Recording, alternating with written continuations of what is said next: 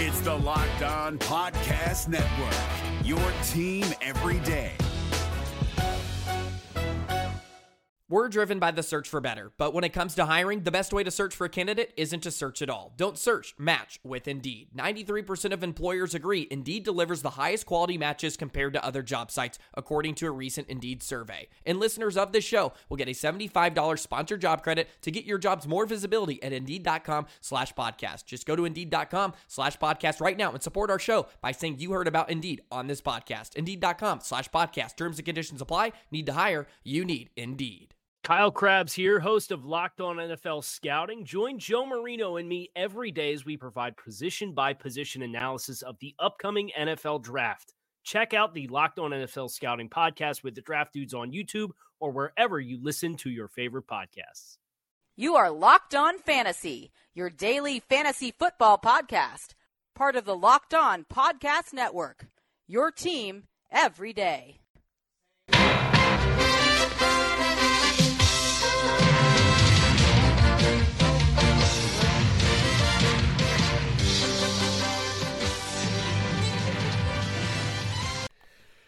Greetings, everyone, and welcome to another edition of the Locked On Fantasy Football Podcast. As usual, I'm your host, Vinnie Iyer. When I'm not doing this, I'm writing about NFL and fantasy football for sportingnews.com. So come over to the site now. We're wrapping up all the stuff that happened here in week nine, at least the Thursday and Sunday games. And that's what we do here to kick off another week of Locked On Fantasy Football. We'll uh, first look at all the things there that happened in these games, the takeaways that you need to know in fantasy football, the good things, the bad things, the disappointing things, the surprising things that will help uh, create a better lineup going forward, whether you're playing DFS or year long. So if you're joining the show for the first time, well, welcome. If you're a returning listener, we know that we've upgraded to Experts Edition here, and we'll have Tom Kessenich of High Stakes Fantasy to help us with some takeaways from uh, four of the more intriguing results here of week nine in the NFL. So, a lot to get to. Uh, we'll talk to Tom here in a little bit. Uh, we'll start with uh, the first wave of games and uh, close the final wave of games. We had 13 on the schedule with six teams on bye, and a lot of uh, very interesting results, very predictable in a lot of cases, and matchups that looked really good. It exploded even to being a lot better than we thought, even. So, a lot of uh, good stuff out there for sure. So, let's dive in. The first surprising result was the 49ers all over the Raiders 34 to 3 on Thursday night football. Nick Mullens was the story of the game. 262 yards and 3 TDs. No one had barely heard of this guy. He was a turnover machine in the preseason, but goes to show you how terrible the Raiders defense is. And part of it was the op- the running game was pretty much opened up here. Matt Breida struggled a little bit to get going. He just hasn't looked good with an ankle. They're forcing him out there, but Raheem Mostert looked excellent, seven carries for 86 yards, including a 52 yard touchdown. Unfortunately for Mostert, uh, there was a major forearm injury that put him out for the season. So great looking back there for the 49ers. Another big injury, of course, as soon as he starts to look good here. So you're going to have Breida and Morris. Maybe the mini bye will help both of these guys get healthy going forward, but uh, that's how it's going to be. Mostert coming on strong. If he helped your fantasy team, if you stuck with him after that disappointment last week against Arizona, you were rewarded, but now you got to find a replacement there. And George Kittle, what we can say, it doesn't matter if it's a uh, Jimmy G or his buddy CJ Beathard or Nick Mullens. This guy gets the job done. Four for a 108, caught all of his targets, was a beast in the blocking game. Pierre Garcon came back to relevance in this one, three for 56 and one. Only one catch for 11 yards for Marquise Goodwin. So disappointment there with the change in quarterback. They went with a short pass game. So it was a lot of uh, Garcon and Kittle.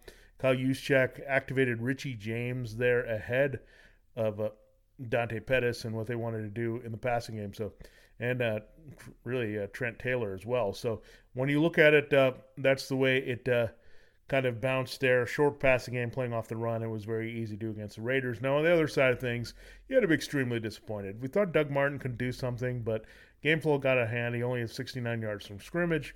Jalen Richard was okay in a PPR, 4 for 45 as the leading receiver, but just a brutal, brutal day overall for the Raiders offense tonight, really. Jared Cook only two for 20. Jordy Nelson two for 16. This is not what we expected with Amari Cooper out and it's just a dumpster fire at this point in fantasy and reality. I mean, Derek Carr, no touchdowns in this game, just atrocious, atrocious offense and an offense you absolutely cannot trust at the moment. Our next game, as we flip to Sunday, uh, speaking of uh, offense we cannot trust at um, in this moment, Buffalo Bills. Yet another game without a touchdown. Well, they did have a touchdown, but it was late and garbage. Uh, it was Nathan Peterman here rushing. So, hey, Nathan Peterman got a touchdown. Unfortunately, he was uh, picked three times more. They lost a fumble that was returned for a touchdown as well. So, if you had the Bears defense, you were sitting pretty. But again, this is a bit product of this matchup. I don't think the Bears defense would have done this without Khalil Mack if, and against many other opponents in this league. So, Peterman, take it and uh, just keep targeting all the defenses out there. The Jets are playing the Bills this week, so the Jets are available in your league, you definitely want to go after them. I wouldn't expect a Bears performance; it was impossible to duplicate, but you'll take that. And Chris Ivory looked better than LeSean McCoy. Unfortunately, I think he looks out here for a while with the shoulder injury. Fell down hard there in the red zone, so it's going to be difficult there overall to say that. Uh, you're going to trust anything in this Bills offense. I mean, you, Kelvin Benjamin, forget it. Four for 40 on nine targets. We need Derek Anderson a little bit. We really need Josh Allen to really think about anything with the Bills. So, brutal, brutal uh, performance there for Buffalo all around. You look at uh, the other side of things here with the Bears. Because of the defensive touchdown, Mitchell Trubisky only had 135 yards passing. Did have a TD there to Trey Burton, but it was also picked off once. So not much there. Jordan Howard was the man here. Game flow really was in his favor over Tarik Cohen because they didn't have to throw too much. He ends up with 14 for 47, but two TDs on the ground. So not great, but still productive enough there uh, going forward. So Bears are not going to score this easily on defense in most weeks. So hang in there with uh, Trubisky and the rest of their weapons. Uh, Allen Robinson, remember, didn't play in this game. They were right. They could beat the Bills without Robinson and Mack, and that's what we saw in this one. The next game we'll talk about is the Panthers and Buccaneers, 42 to 28. Panthers were rolling here. Didn't look good for Cam Newton early because they were scoring on the ground. Alex Armah, the fullback, scored. They had Curtis Samuel score on on a trick play. Christian McCaffrey scored twice on the ground, 17 for 79 there, and then another 78 yard receiving. So another big game for McCaffrey against his horrendous Bucks defense. So you thought, oh no, Cam Newton's not going to get going, but then the Buccaneers started to show up in the game, and that got Cam to throw a little bit more. Had the touchdown to Greg Olsen, six for 76. Great catch there by Olsen uh, to set up part of his big day, and uh, the other one went to Samuel. So Samuel has had more and more relevance when he has two TDs here, only three touches though, and 58 yards. So really hard to trust a player like that, but it's really cutting to the effectiveness of DJ Moore and Devin Funchess, and it's becoming really hard to trust any of these uh, receivers here in Carolina because of that. So it's really the McCaffrey and Greg Olsen show for the most part. They're in the passing game. Everything else is kind of hit or miss with DJ Moore versus Funchess versus Samuel. And Samuel was the weapon du jour here in the passing game. So you, you look overall, that's what the Panthers want to do. They want to run the ball, be effective, and play off that, and Olsen's going to be the most consistent guy. So disappointing if you were the Devin Funchess or DJ Moore owner looking for a lot more. They just spread the ball around too much, and that can hurt in fantasy. Now, Tampa Bay, we want to see how the progressions would go without uh, Jameis Winston, Ryan Fitzpatrick. Well, another four TD game. Of course, it was sloppy with two interceptions, three sacks, but that's Ryan Fitzpatrick, high volume, not afraid. Of course, Adam Humphries – remember him as the Jameis Winston favorite? Well, he was the Fitzpatrick favorite in this one. Eight for 82 and two TDs for Humphries. OJ Howard also working in the midfield. They just couldn't cover the slot receiver and tight end. So Fitzpatrick really said these were where the matchups were, and we knew that with Humphries and Howard. Really, the outside was brutal as DeSean Jackson was bottled up a little bit. And you had uh, Mike Evans, only one catch for 16 yards on 10 targets. That connection just wasn't there with James Bradberry and uh, Donte Jackson really doing a good job on the outside. So everything was funneled in the inside. So at least Fitzpatrick, you can predict where he's going to throw the ball based on where the matchup is, which is good. Where Jameis Winston's kind of all over the board. So Humphries was a big, big surprise just being involved so much because he was really not there with Fitzmagic at all. Godwin, Jackson, Evan just being kind of afterthoughts. So what's clear here is that Howard is going to be involved no matter what. It had to be disappointing as well if you look for more for Peyton Barber.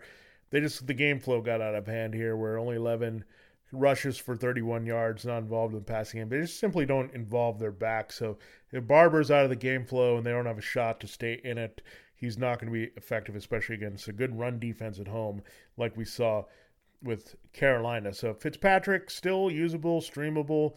He should be there consistently in your lineups. He had uh, 23 yards rushing in this one. So even when he's playing bad, he puts up numbers because it's a one dimensional team that's going to be falling behind all the time. That's what we saw. And he's a little bit more trustworthy, even with the mistakes, to deliver than uh, Jameis Winston was. Now, the next game we'll look at here is uh, these Chiefs all over the Browns, 37 21. Stop me if you've heard this before. Another massive game for Patrick Mahomes, 375 yards, three TDs. Did have an interception there at the end of the first half, but he made up for it with uh, 18 yards rushing, so almost wiped that out. Could have a bigger rushing day on the day, but worked out fine. Kareem Hunt did the rest here, 17 for 91 on the ground for two D, TDs against the Browns, 37-21 victory here. And Hunt had a beautiful one catch there for the house there for Patrick Mahomes, 50 yards, just navigated through the whole Browns defense. Travis Kelce balling out again, 7 for 99, and a pair of scores. We thought it could be hard for these receivers. Uh, Tyreek Hill, 4 for 69 on 5 targets, 2 for 16 rushing. So not a terrible day, but limited when Kelce and Hunt are so dominant. The main three guys from last year getting it done consistently here for the Chiefs. And uh, what can you say? This offense is awesome. You just want to get all your parts in there. Watkins, I think, is a PPR play more now at this point because you can't expect those big touchdown games. Hill, it's going to happen where it corrects itself, and uh, you're going to have the five touchdowns provided by Hunt and Kelce, and that happened. So sometimes it's going to happen, but the bottom line, Mahomes and Hunt and Kelce are the studs here that you can count on week in and week out. And uh, what a performance here against the Browns. Now, on the Brown side of things, Baker Mayfield had it together here, looked pretty good. 297 yards, two TDs, had an interception late in garbage time, was sacked only twice here, so hung in there. Nick Chubb looked good, 22 carries for 85 yards and a TD. So they were in the game long enough. And a Duke Johnson with two TDs through the air, nine for 78, caught all of his targets. So this offense exactly without Todd Haley and uh, Hue Jackson to muck it up. We saw exactly what we wanted. Finally, a lot of Duke Johnson, a lot of David Njoku. Jarvis Landry six for 50 there on seven targets. Antonio Callaway started to look better, three for 51 on five targets. So everything kind of opened up. So Freddie Kitchens, you got to give him credit for fantasy football as the new play caller for the Browns. Came through nicely here with everyone uh, producing in garbage time like we expect. Three touchdowns. That's what you're looking for in a game when you get routed like this. Still show some life, do some things that didn't happen against the Steelers last week at home. So that's all we're asking. They don't have to win a lot of games for us here away from fantasy, but you know what? You'll take that anytime from your offensive uh, skill players. And, Njoku didn't score, but was just promising the 4 for 53 line to get uh, going again after last week's uh, no catch game. So a lot of upside for the Browns, and they get the Falcons at home there next week. So not a bad uh, spot again to keep trusting your Browns. Now I got to tell you this: ever since I started doing this podcast uh, and talking about all these games, breaking them down, and uh, a lot of things worked out in our favor in terms of game picks this week. People have been asking me where I go to get uh, the best picks. Well, I have to tell you this. Uh, it's important. You have to be betting in the right place as well as knowing what teams to bet on. And you got to go to my bookie. My bookie, you can check them out online. The reviews are excellent. It's the best wagering site out there. And, uh, I can only recommend a service that's been uh, very solid, uh, good to me and my listeners. And you have to make your way to my bookie because when you play there and you win, they're going to pay. And uh, you look at their live in game betting, over unders on fantasy points scored, the most rewarding player perks in the business. Everything lines up well at my bookie. And at this time in this new season, uh, my bookie continues to be slamming new betters, and they want to give everyone the best service possible. So if you're willing to deposit after 7 p.m. Eastern Time, you'll get an additional $25 free play on deposits over $100. And it's easy. Join now. My bookie will also match your deposit dollar for dollar. Use the promo code LOCKEDON25 to activate that offer. Visit MyBookie online today. That's M Y B O O K I E. And don't forget to use the promo code LOCKDOWN25 when creating your account to claim up to $1,000 in free play. And after 7 p.m., you'll get a little bonus locked on 25. There's going to get you that uh, $25 in free play with deposits over 100 So you'd uh, got to wait, take your time, go there, deposit after dinner, and uh, go take that extra money and play. And uh, when you play, you win, you get paid. My bookie, use that promo code locked on 25. When we get back, we'll have uh, Tom Kessenich here of High Stakes Fantasy to help us look at the takeaways from some of the biggest games of the week. If you're looking for the most comprehensive NFL draft coverage this offseason, look no further than the Locked On NFL Scouting Podcast. Join the draft dudes, Kyle Crabbs and Joe Marino, as they go position by position through the NFL free agent class and into the star studded crop of college stars who will be selected in the 2024 NFL Draft. If you want to know who your favorite NFL team should be adding to its roster, you need to check out Locked On NFL Scouting, available on YouTube and wherever you get your podcasts. Part of the Locked On Podcast Network. Your team every day.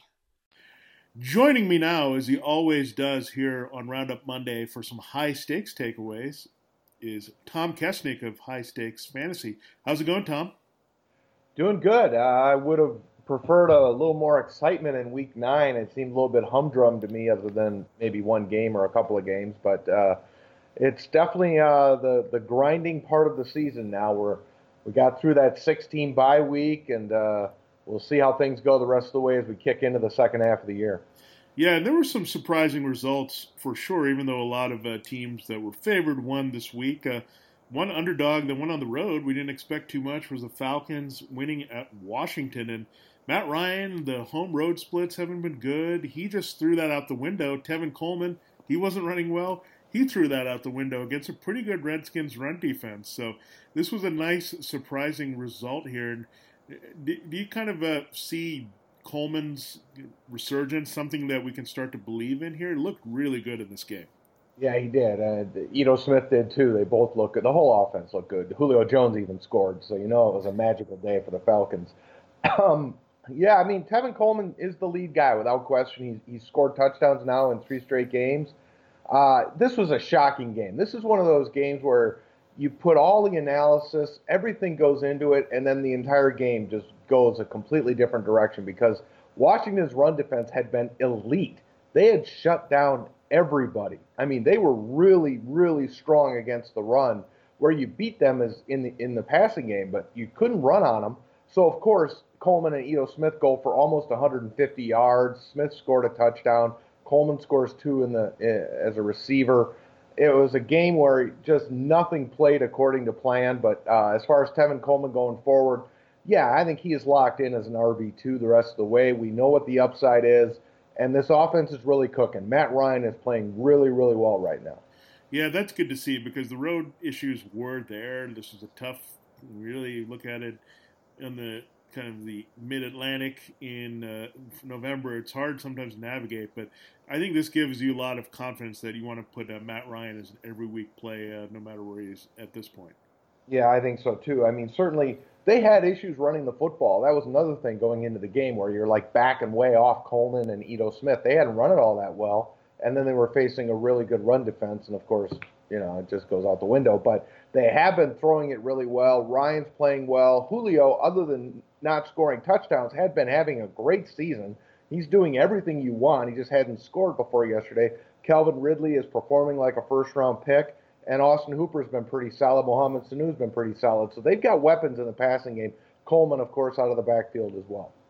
Yeah, that, that was definitely a good uh, all around performance, which you would do to check the, all the boxes in the Falcons' offense. Now, the Redskins' offense, uh, wow, this is sometimes it gets really ugly here. The one bright spot to me, I know Josh Doctson scored, but Maurice Harris, I know we've been talking up a little bit him in fantasy. We've been dancing around the edges. When are they going to give this guy a chance with their wide receivers either hurt or struggling? He does a great job in this one with 10 catches. Maybe they need to throw to this guy more because you go back to the Saints game, he's made some big plays for this team. They just have been reluctant to use him. Is he a guy you think they have to lean on that Alex Smith that connected so well with? Well, they have to find somebody. I mean, Alex Smith is not having a good season. He's playing poorly. Uh, I mean, this was a this was a slam dunk matchup, and he really struggled most of the day. He ended up putting numbers up late, uh, but they their wide receiver corps is in real rough shape. Paul Richardson goes on injured reserve today. Crowder's been hurt seemingly the whole year. Uh, Jordan Reed's been a massive disappointment. I mean, Jordan Reed is healthy and not performing, which I'm pretty sure nobody expected. So they got to find somebody. And, and Maurice Harris, like you said, really emerged yesterday or really stepped up. Can this be a consistent thing? I don't know because again, Alex Smith is just not playing good football. But and their offensive line has got major issues right now. They've got a lot of injuries up front. So I, I worry about week to week. But you look at the next matchup, and it's against Tampa Bay, uh, another team with no defense at all. So you would, if you need to dig deep for somebody like Maurice Harris, certainly the matchup is a, a positive one.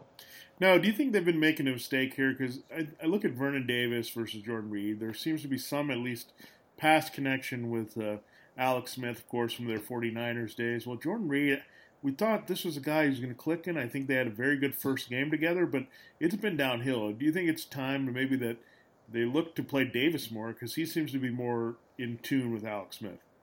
I think you might have to. I mean, again, they've got to score points right now. I mean, and they, they, they want to run the football and play from the front. That's their MO. They want to get that run game going with Peterson and then let Alex Smith do a little bit. They don't want to put the game in Alex Smith's hands. But the offensive line, again, is in disarray. If they can't run the football and if their defense breaks down like it did yesterday, they're going to have to throw it and that means getting people on the field are going to make plays. And clearly, Vernon Davis made plays yesterday. Jordan Reed again has been a huge disappointment.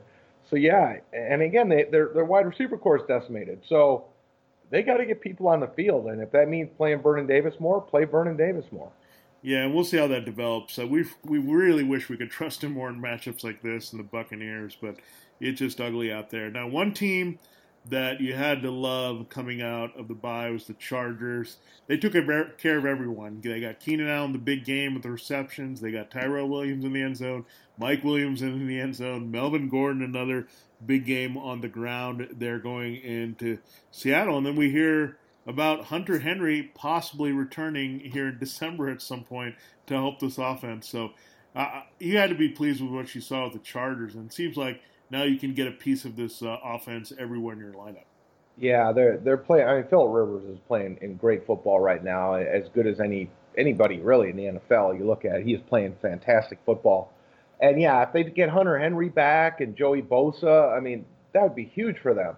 That that's a lot of hurdles to clear. We got to get these guys back, but potentially there's there's a lot of uh, plus for a really good team to be even better uh, in the stretch run. But and, and yesterday their defense even scored, but they do have problems defensively. This is two games in a row now where they've had to survive the final play of the game to win. Games that they were comfortably ahead in the fourth quarter. I know they've got kicking issues. They cut Caleb Sturgis today, but their defense is breaking down at bad times, and a lot of that is because Joey Bosa's not out there. So I, I'm a little concerned about that defense. Uh, I, am not concerned about it too much this coming week against Oakland. They should be able to do very well. But offensively, yeah, they, they've got it at every level. They run the ball well uh, with Gordon, with Ekeler. Rivers has weapons in, at the receiving position. And if they do get Hunter Henry back late in the year for the playoffs, it's just, you know, icing on the cake. Yeah, it, it's going to be fun. And I think uh, Williams, I think we were debating – which Williams is better. I think at this point in different levels, uh, you can look at them as wide receiver threes uh, going forward with the upside of this offense. Now, when you look at the Seahawks side of things, uh, well, the David Moore thing didn't work out. Doug Baldwin became uh, more the guy again, and then Chris Carson, here we go again. Can't stay on the field. Mike Davis is the pivot again. How much do you really want to trust the Seahawks passing game? Because it's taken so many or running game because it's taken so many twists and turns here uh, this uh, season. Well, you know, I ended up playing Mike Davis in DFS this week, and it worked out pretty well for me. But uh, yeah, I mean, you, you trust him if there's one guy, right? If if Chris Carson's healthy, you trust Chris Carson. If Carson's out of the lineup, you trust Mike Davis. If they're both out there, you know, then you're kind of, you know, maybe you're not quite as comfortable with it. So, but both of these guys have separately looked very good this year. Davis looked good yesterday. He's looked good earlier in the season when he filled in for Carson. So if Carson is out this week, I know it's a tougher matchup against the Rams, and they're probably going to be playing from behind and having to run it more or throw it more. But Davis has been involved in the passing game too. I, I think Mike, if Mike Davis is the starter this week, he is a strong RB two play. So I, if he's sitting on a waiver wire, you got to pick them up this week. Yeah, and it's always changing with Seattle, so you have to uh, keep paying attention uh, with uh, this team. And uh, they're not married to anyone in specific roles versus veteran or rookie, and that makes it harder as well. Now, you look at Russell Wilson; he was pretty much on fire. I, I still think uh, you can consider him a weekly starter for the most part, right? Yeah, I would. I mean, again, they, they when they were playing well a few weeks ago, they were really reducing his passing opportunity because they were running so well but he was still making some plays in the passing game. And he put up numbers yesterday. He wasn't all that good yesterday, but the numbers were there from fantasy. A couple of touchdowns, ran for 40 plus yards. So you're going to take that. I, I think Russell Wilson, most weeks, if you've got him on your roster, I don't think quarterback is an area you really need to look to upgrade. Moving on to the best game of the day here was uh, involving another uh, NFC West team, the Rams, Saints. What a great fantasy game this was. Uh, you had uh, Brandin Cooks. Really, uh, people didn't know what we were going to get in this revenge game versus Marshon Lattimore, but he was game, went off in this one. Uh, Cooper Kupp returned with no issues in the injury, but Robert Woods, I think, quietly has been very quiet here the last few months in terms of scoring and making the bigger plays. He's kind of uh, been in the mix as maybe the guy that gets taken away out of this uh, lineup the most. I know he's still very viable and play him every week, but is that something you just have to temper your expectations with this player? I, you know, I, I think he's fine. I think the floor is so solid. He, he's double digits in, in PPR pretty much every week. So, you know, if he's getting 10, 11, 12, 13 points, sure, you'd like more than that in a shootout, but that's not going to kill you. Um, I, I, th- I tell you what, we talked about this last week with Cooper Kupp. He changes everything for that offense they really were clicking yesterday. And I think a lot of that is getting him back. I think it opens things up. Cooks had a big day. Uh, Woods was solid. Kupp scored. Goff was terrific. As long as Cooper Kupp is out there, this offense, and we know Gurley is Gurley, but this offense is as formidable as any in the entire league. I personally think it's the best offense in the NFL because I think they've got more weapons in totality than Kansas City does even though the Chiefs are obviously super explosive as well. But it all, I think, hinges on the health of Cooper Kupp. When he's out there, everybody's in play. And really, everybody played well yesterday. Not everybody put up huge numbers. Goff did, of course. Cooks did. But Woods was solid. Gurley is always solid. So you're feeling good about this group. Yeah, uh, looking at Todd Gurley, in a way, this is good if the Rams have to play, keep playing for things, and losing a game like this. I know Todd Gurley didn't go off, but he was also facing the number one run defense in the NFL and still had a solid, uh, more than solid game. So I, I think this might be good where the Rams come back to the pack. They've got that matchup against the Chiefs in a couple weeks, uh, have to play the Eagles and Bears still. I think maybe it's good if they stay in contention because it keeps all these guys viable uh, throughout the season. Yeah, absolutely. I mean, it, we know there are people out there who play in Week 17 leagues. We understand that. And if you're playing in one of those leagues and you've got key guys for these two teams, this is exactly the outcome you wanted to see. You wanted the Saints to win because you did not want the Rams to stay un- undefeated and have that separation over the next best team. Now it's in play. If you get to week 17 and the number one seed in the NFC is in play, everybody's playing because you don't. If you're the Rams, you don't want to go back to New Orleans, and if you're New Orleans, you want to be at home. You don't want to go out to LA or wherever it may be. So this was a great thing. This is what we want to see. We want to see every game be meaningful in the NFL. We want to see these playoff spots go down to the end. That makes for a much more competitive season, a much more exciting season. Yeah, and uh, with the Saints, I mean, they're an exciting team as well offensively. If the Rams and Chiefs are up there, the Saints are probably right next to them with the offense. Uh, they're less guys, but I noticed in this game, Alvin Kamara and Michael Thomas did their thing from early in the season when they were in the shootout and Drew Brees was rearing back and firing a lot. Then we saw what he can do still when he has to do that. But a couple things that I take away from this, I think there's good trickle down there now with Tre'Quan Smith being a legitimate number two on the outside, Benjamin Watson being trusted as a tight end. So uh, those guys are going to continue to have good shots to produce here. With uh, when these guys are going out, I think it only makes sense that uh, the guys after Kamar and Thomas have to produce at some point too. Yeah, I think the concern we have with those guys is we know what the floor is. The floor can be really low. Ben Watson, for example, last week put up zero. He did not catch a pass, and then he went off yesterday. Tre'Quan Smith, his floor is lower. The upside is there with both these guys. We saw it with Watson yesterday. We've seen it with Smith earlier in the year. So we know what the upside is. But I think as far as the consistency and the level of comfort, you've got Kamara, you've got Thomas, you've got Brees and that's really it. Even Mark Ingram right now, we're seeing the floor here with him. If he's not scoring, it's a tough road for Mark Ingram because Kamara is so good, so explosive, and he's so good in the red zone. You don't want to take him off the field down there. So I think you've got three guys that you plug and play from this lineup, and then the other three guys, little more uncertainty because the floor is lower, but always every week the potential upside is great. Yeah, and uh, definitely a disappointing game if you played Mark Ingram, but could kind of see that coming with the game flow of this game, and then he added the fumble on top of that, which uh, didn't help matters at all. Now, speaking of fumbles, we know Aaron Jones, every time this guy starts to get going, gets his opportunity, maybe things are turning around, something happens, and he lost that fumble in New England there that uh, kind of was disappointing, changed the entire course of that game. Now, with, with this Packers, however, offense, what I was looking at more is they're trying to see how it uh, funnels, and it was probably good to see Jimmy Graham get going there. And I think uh, going forward, do you think this is an indication that they have to get him more involved? It was just shocking that that was his second touchdown of the season. Yeah, absolutely, and especially in the red zone. I mean, you're right. Two touchdowns, you know, through nine weeks of the season, eight games for the Packers.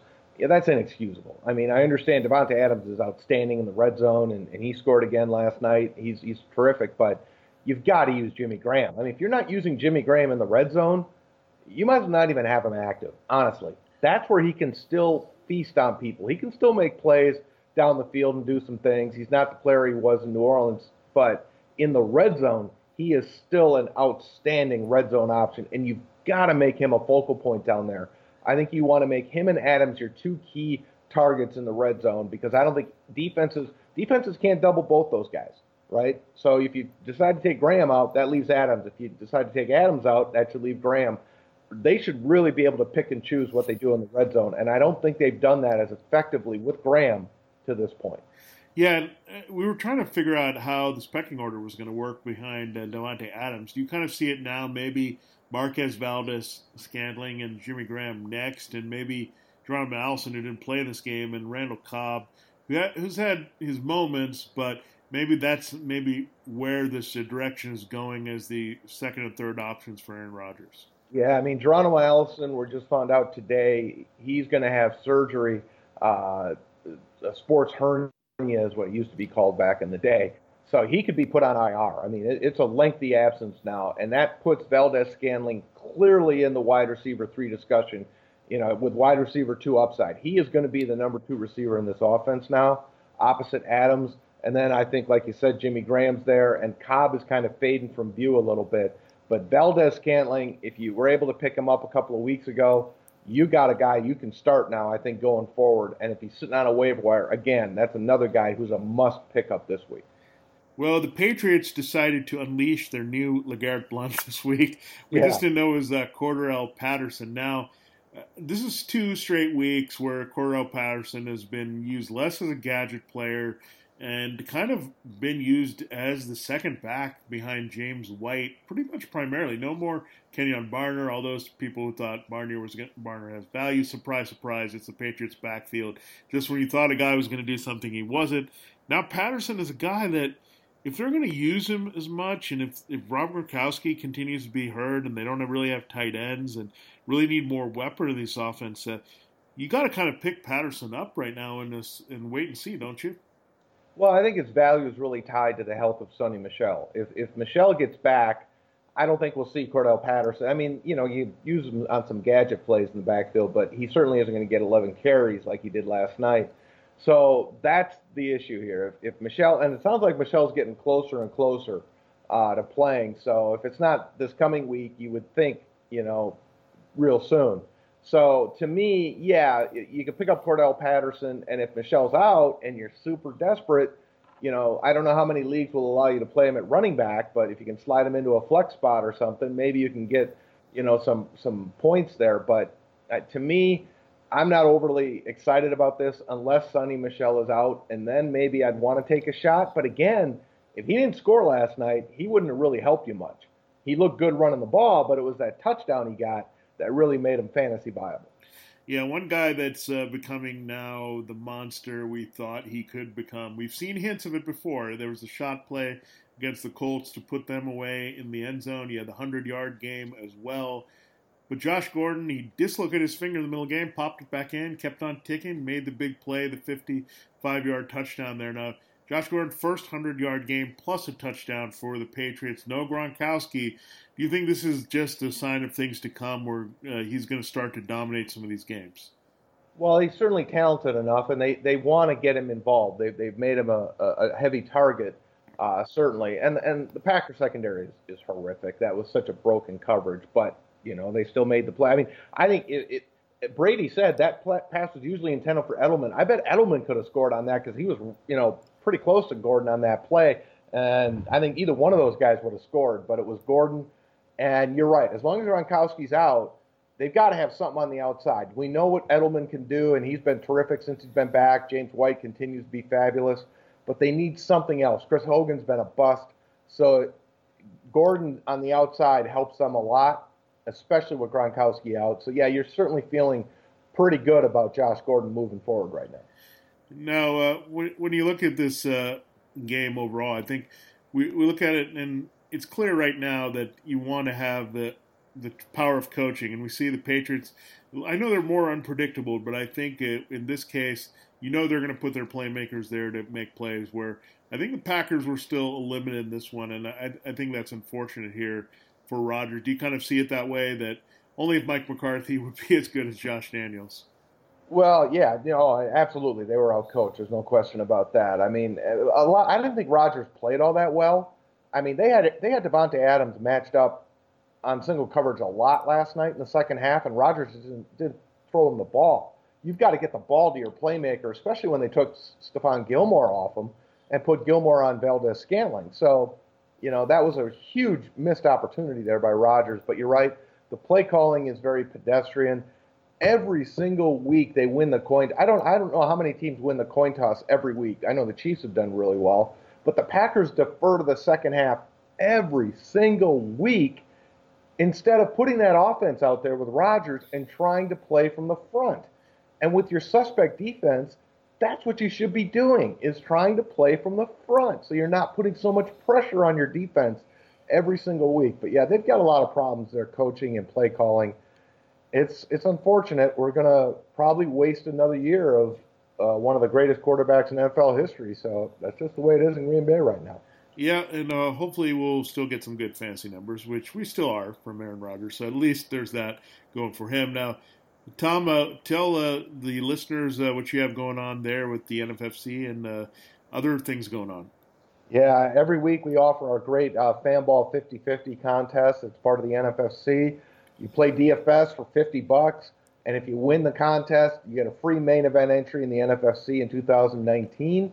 We've sold this contest out every single week, so it's a lot of fun. If you love playing DFS, you love season long, this is a great way for you to do both. Again, it's only $50 the contest is live for week 10. All you got to do is go to fanball.com slash 5050 and sign up, and maybe you come join us in uh, Vegas or New York next year for the main event. Yeah, that sounds like a lot of fun, uh, guys and gals. So get involved in that for sure. So, Tom, uh, thanks a lot for your uh, time as usual this week, and we'll talk to you next week.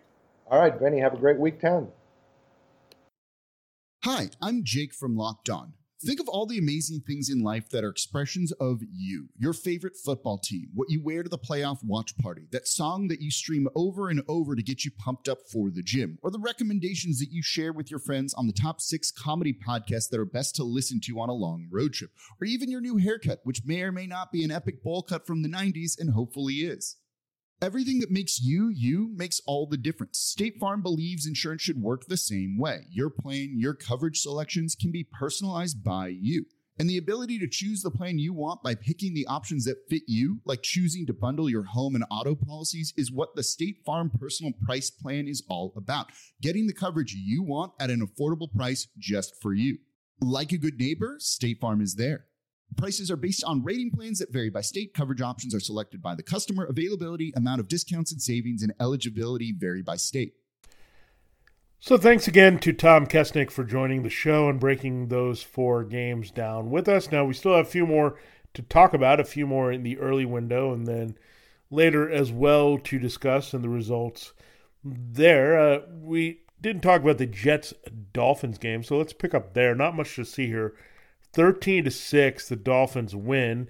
Pretty much a dominant performance by the Dolphins defense. They allow six points only, get four sacks. Sam Darnold throws four interceptions, including a pick six. So Sam Darnold just really did not look good. And this was a game where Quincy Enunwa and Robbie Anderson returned and just kind of killed him. But Chris Herndon was the leading receiver here, the tight end, four for 62, caught all of his targets. But Enunwa, Elijah McGuire getting involved, uh, getting active right away with uh, a good uh, 67 yards from scrimmage.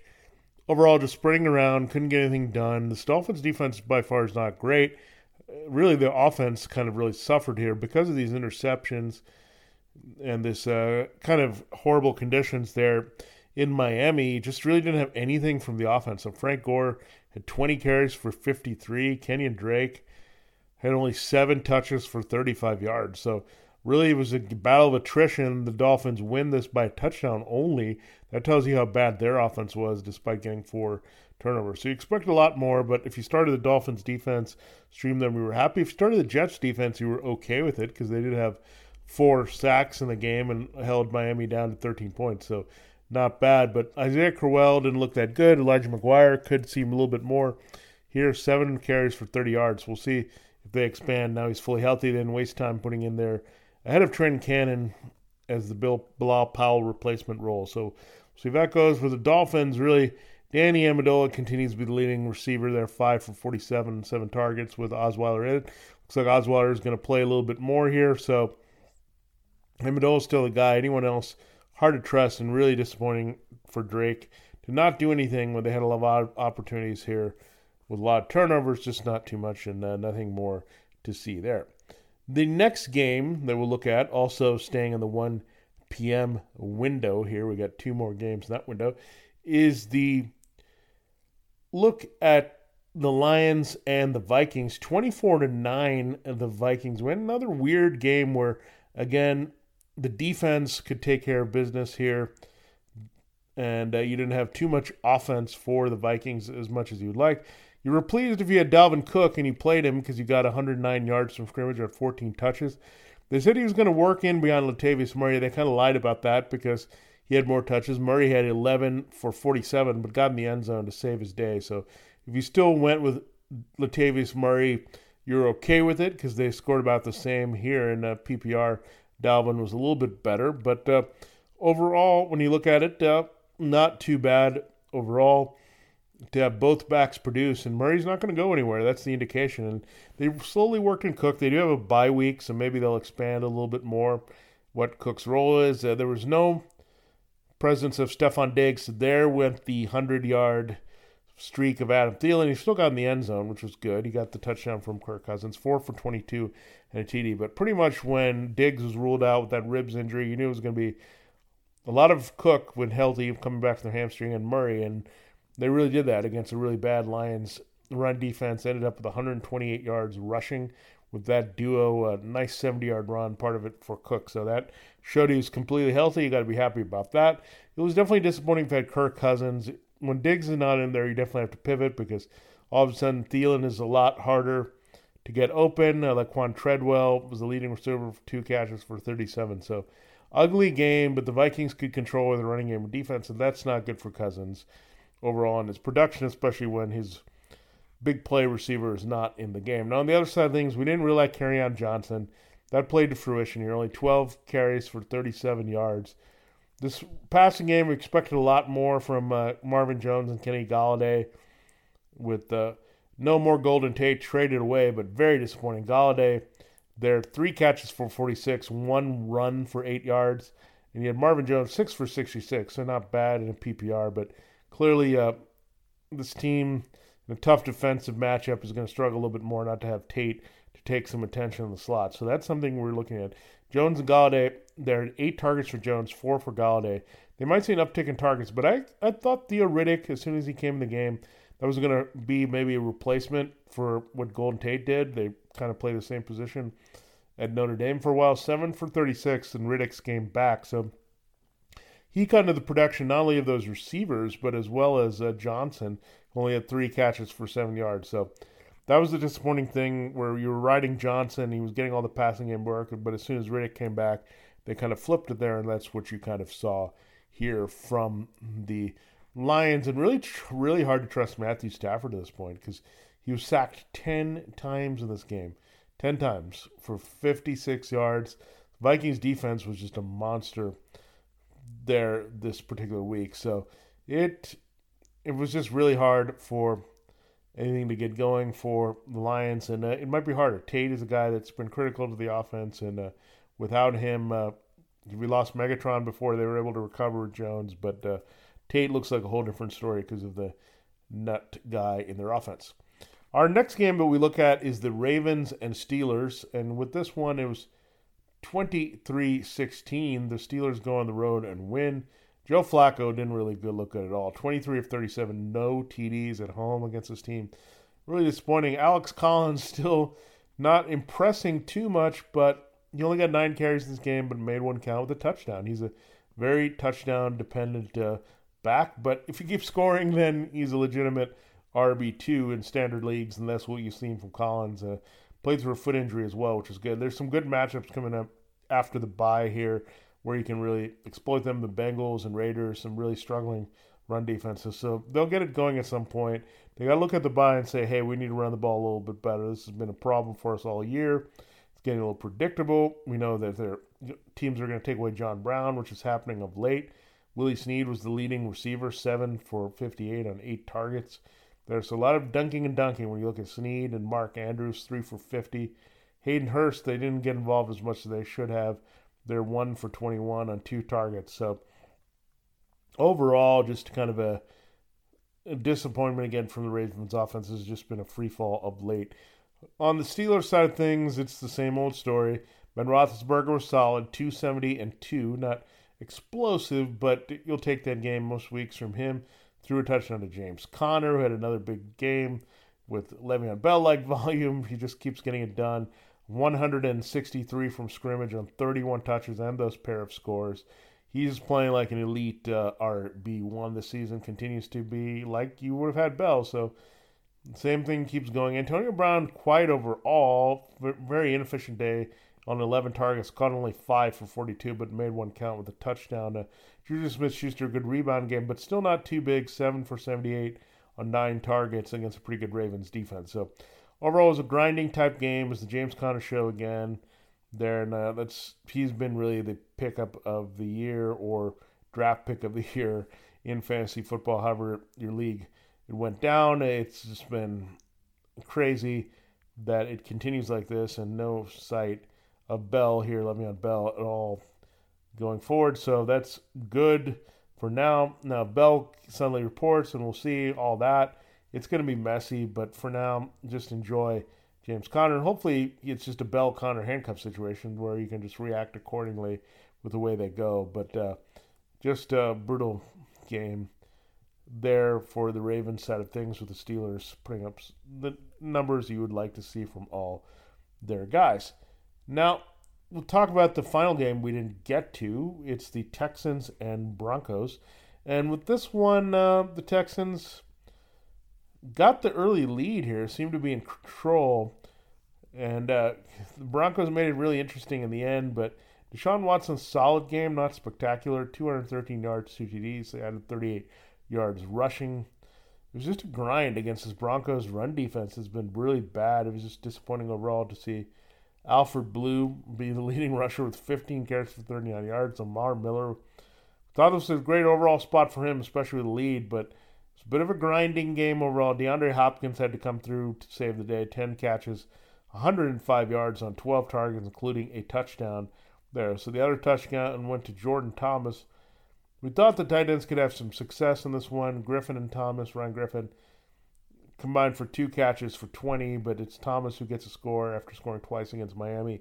So he's still involved, but you look at Demaryius Thomas in his debut, three for 61 on three targets. Uh, we didn't think it was going to go that way eh, as well, but still a very high Hopkins volume game, and there wasn't much volume overall. Kind of an ugly uh, November defensive struggle. On the other side of things, uh, we wanted to see who's going to replace Demaryius Thomas and the 1917 frustrating loss, but Jeff Heuerman was solid. He had 10 targets on 11 targets, had 10 catches, 83 yards, and a TD. Courtland Sutton and Emmanuel Sanders, well, it's hard to get going when the pass rush is in Case Keenum's face. He was sacked twice, had a TD. Actually wasn't intercepted in this game, surprisingly, but 290 yards. The running game was uh, shut down. Devontae Booker pilfered the touchdown from Phillip Lindsay, was limited to 84 yards from scrimmage. And uh, overall, Heuerman looks like the biggest beneficiary of this trade, where he's the next guy up not necessarily another wide receiver. Remember, DaeSean Hamilton did not play in this game, so they were looking for some spark there. And without Royce Freeman again, Devontae Booker was the complementary back. So Heuerman, I think when you get guy gets 11 targets and underneath and trying to replace that kind of possession receiver, Sutton is maybe the shot play outside. Sanders is the quick guy in the slot. Then you have to kind of pay attention to Heuerman and a legitimate guy. The Texans have all kinds of trouble covering the tight end, so that's part of it as well in this matchup. And but you didn't see the kind of the Broncos unleash their tight end as much as they. I think they teased at it early when Jake Butt was healthy, but Heuerman finally in the mix here, and uh, definitely a viable tight end. The year of a down year for tight ends. So there you have it. There's a look at all the Thursday and Sunday games here of week nine, breaking them down from a fantasy football perspective. We'll uh, continue with our progressive of the week tomorrow. Experts Edition goes to Eric Edholm of Pro Football Weekly to help us with some targets on the weekly waiver wire. And don't forget, it's matchup focused. We look at all the games of Week 10, break them down in detail, the four marquee ones with uh, Jeff Ratcliffe of Pro Football Focus. We come back with Pro Football Focus and Tyler Loechner on Thursdays for lineup focus, looking at the DFS advice news notes that you need to know pricing wise, FanDuel and DraftKings. So we'll get we're gonna get you handed off. It's a nice uh, transition program for you, and uh, if you're new, welcome. If you're used to listening to us, uh, keep sticking with us. Uh, we got a lot more good stuff, and the season is still not quite over with the second half to go here in the 2018 season. So. Thanks so much for listening. This has been Vinnie Iyer for Locked On Fantasy Football. We'll see you next time. Hey, Prime members, you can listen to this Locked On podcast ad free on Amazon Music. Download the Amazon Music app today. Is your team eliminated from the playoffs and in need of reinforcements? Maybe it's time for a rebuild, or maybe they're just a player or two away from taking home the Lombardi Trophy. Either way, join Keith Sanchez and Damian Parson for Mock Draft Monday on the Locked On NFL Draft Podcast. They'll tell you which college football stars your team will be taking in the 2024 NFL Draft. Check out Mock Draft Monday on the Locked On NFL Draft Podcast, part of the Locked On Podcast Network. Your team every day.